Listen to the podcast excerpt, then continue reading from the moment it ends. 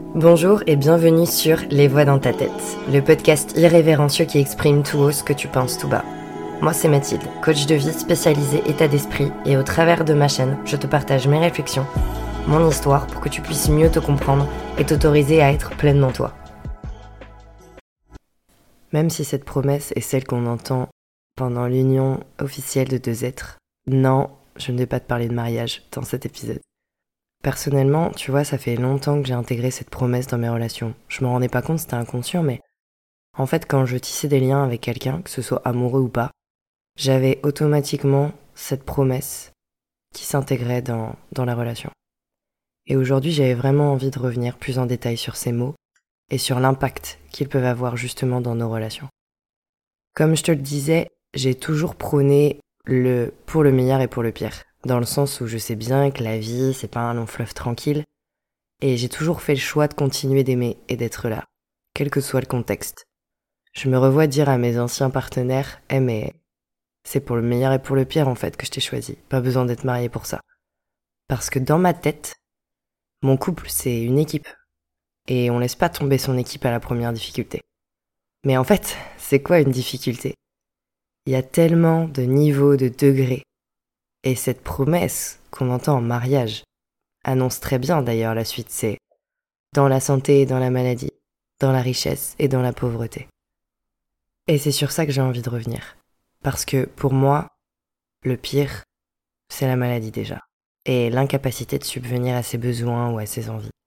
Tout le reste, en fait, c'est pas important.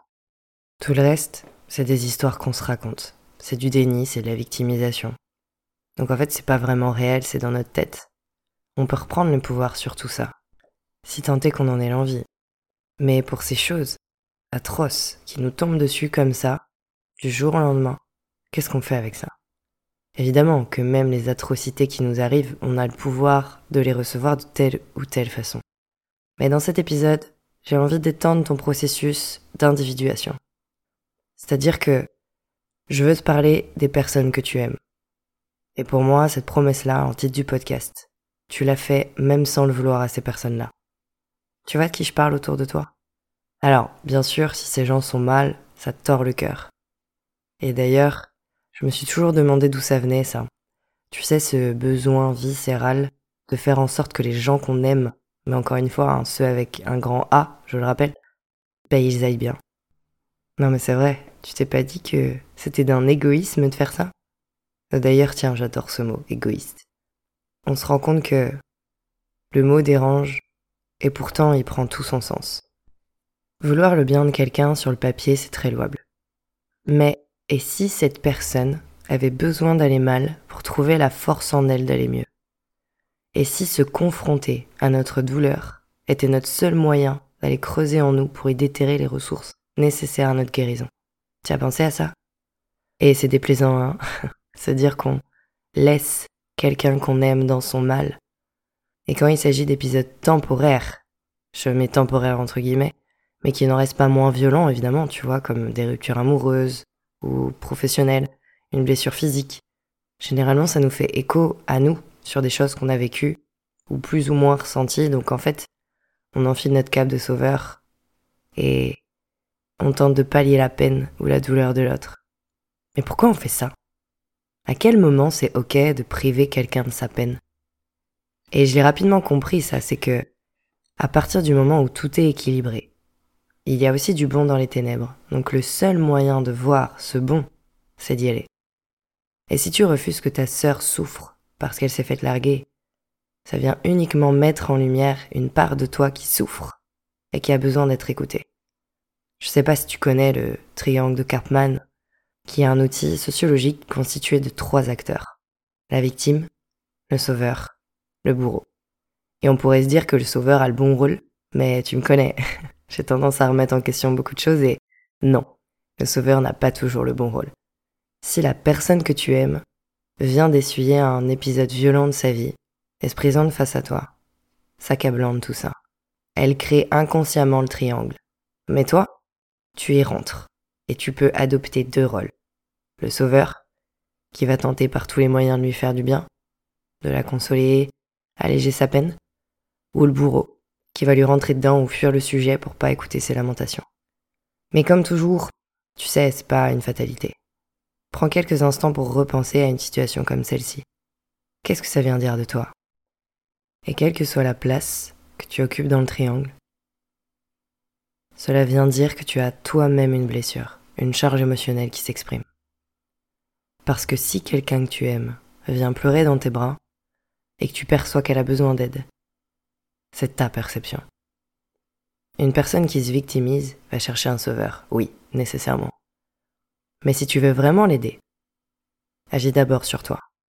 Un sauveur ne sauve pas vraiment en fait.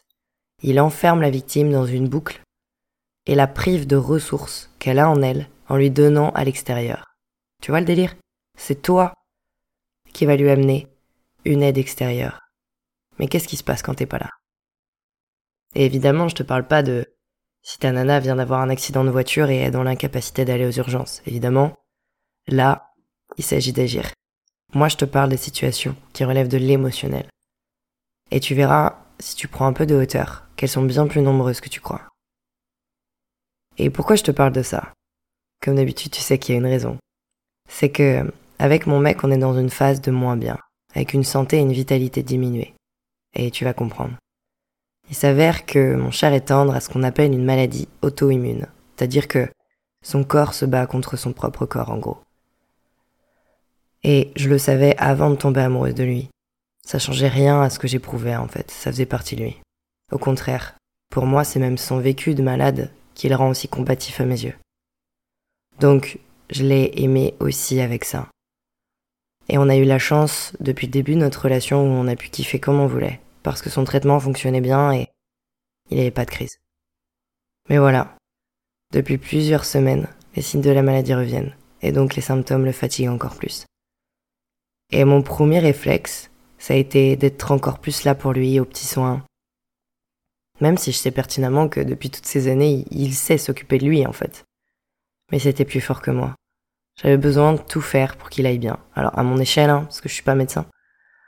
Mais force est de constater qu'avec la maladie, on a beau faire ce qu'on veut, on est impuissant.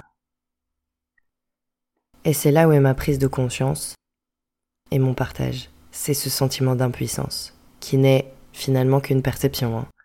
Parce que pour lui, j'en fais déjà beaucoup pour son bien-être, mais pour moi, c'est relatif à de l'impuissance. Et pourquoi? Parce que je sais pas en fait. Je suis pas malade. Et si je l'étais, c'est pas sa maladie à lui, donc je ressens et perçois ce fossé entre nous en fait, comme si je pouvais pas l'aider. Et je ne peux pas aider, sauver finalement l'homme que j'aime.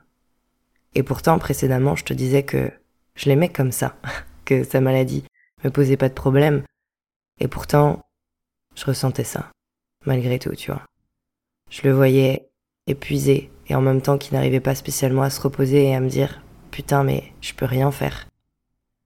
Si, je peux remettre le focus sur moi. Et il faut savoir que moi aussi je suis dans une phase où je cumule les aléas de santé et de vitalité depuis des mois. Rien de grave, mais avec la création de ma société, c'est pas la période la plus exaltante. Mais du moment où il a commencé à avoir ces symptômes, j'ai automatiquement laissé mes ressentis de côté. Et je me disais, mais moi c'est rien. Et je lui disais ça aussi, je disais, mais par rapport à toi ce que t'as, moi j'ai rien, j'ai pas le droit de me plaindre en fait. Et j'ai refusé d'admettre que j'allais pas bien, parce que je voyais que lui n'allait pas bien. Et puis, bon, j'ai eu un énième message de l'univers qui m'a poussé à me recentrer sur moi. Et là j'ai compris. Je me dois surtout d'être là pour moi, avant tout. Fréquenter, vivre ou aimer quelqu'un qui est malade ou dans une phase très difficile, bien sûr que c'est challengeant. Et souvent on culpabilise de se dire ça, c'est de se dire mais en fait c'est pas moi qui suis malade, j'ai pas le droit de me plaindre. Mais c'est difficile, c'est challengeant. Et le piège justement, c'est de mettre le focus sur l'autre, sur l'être aimé qui souffre. Et c'est marrant, mais depuis cet épisode d'entorse, parce que ça a été mon petit coup fatal de l'univers, comme je te disais tout à l'heure. Pour ceux qui me suivent sur Instagram, vous savez déjà, mais cet épisode me ralentit beaucoup dans mes projets. Et j'ai accepté de lâcher. Ou j'ai arrêté de lutter plutôt. Il ne s'agissait plus de lui, plus de nous. Mais juste de moi, en fait. Et je ne saurais comment dire, mais j'ai capté de nouveaux signaux le concernant. J'ai senti des choses, des préoccupations autres qui n'avaient rien à voir avec la maladie. Et en discutant avec lui, j'ai senti plus d'impact, de réceptivité. Je vais pas te dire que je suis totalement détachée du fait de vouloir qu'il aille mieux, c'est faux. Et la vérité, c'est que j'ai aussi envie de continuer à prendre soin de lui, à prendre soin de moi. Mais j'ai réalisé à quel point cette promesse peut être difficile à porter. Pas à tenir, mais à porter, dans le sens de la vibrer chaque jour. Parce qu'une fois qu'on y est confronté, on se rend compte.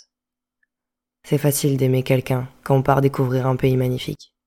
C'est facile d'aimer quelqu'un après une journée à faire l'amour. Ou même simplement après un orgasme. C'est facile d'aimer quelqu'un qui s'est fait beau pour t'emmener dans un super restaurant. C'est facile d'aimer quelqu'un qui prend le temps de s'occuper de lui, de toi, Facile d'aimer quelqu'un qui te dit qu'il veut faire sa vie avec toi. C'est facile d'aimer quelqu'un avec qui tu peux partager des moments de qualité. Quand cette personne ne vient pas te rassurer chaque jour sur son amour parce qu'elle tente de se rassurer elle-même. Ou quand cette personne passe plus de temps au repos et à s'occuper d'elle que de toi. Qu'en est-il de ton amour? Encore une fois, on a tendance à culpabiliser, je dis on, mais en l'occurrence je parle de moi. Je me disais mais j'ai pas le droit de ressentir ça en fait. J'ai pas le droit d'être égoïste à vouloir que mon mec s'occupe plus de moi, alors qu'il est en train de se battre contre sa maladie. Mais en fait, si, parce que c'est réel, je le ressens.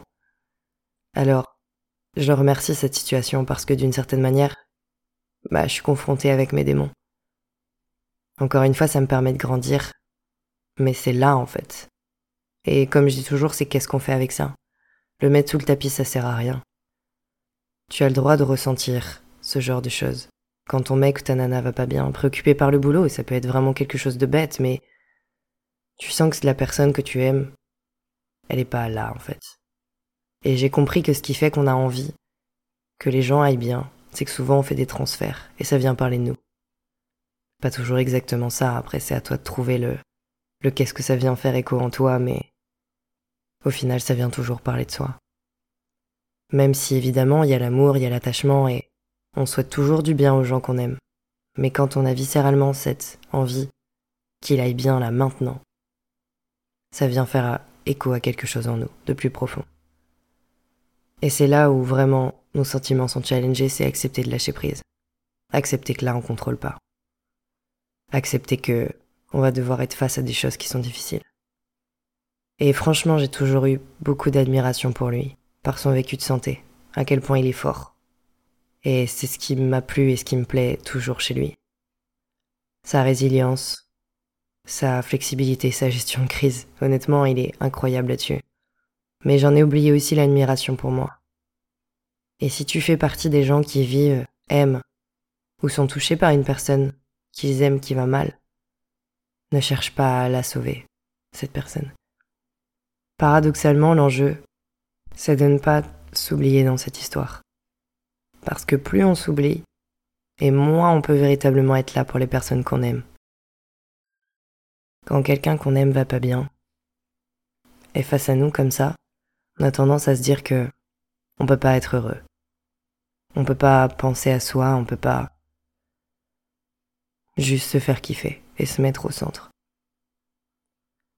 Mais en fait, à aucun moment on se dit que peut-être que la personne en face préfère nous voir heureuses aussi, plutôt qu'à jouer les pseudo-victimes comme elle.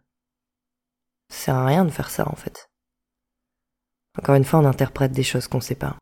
On suppose mal. Les seules réponses qu'on a, c'est celles qui parlent de nous.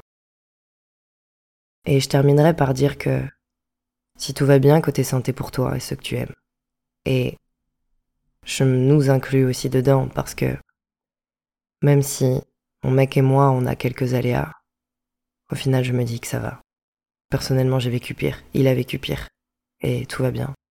Mais c'est juste prendre dix secondes pour chérir ce moment. Et sinon, si c'est compliqué en ce moment, j'ai envie de te dire, chéris-toi autant que t'as envie de chérir les gens que tu aimes.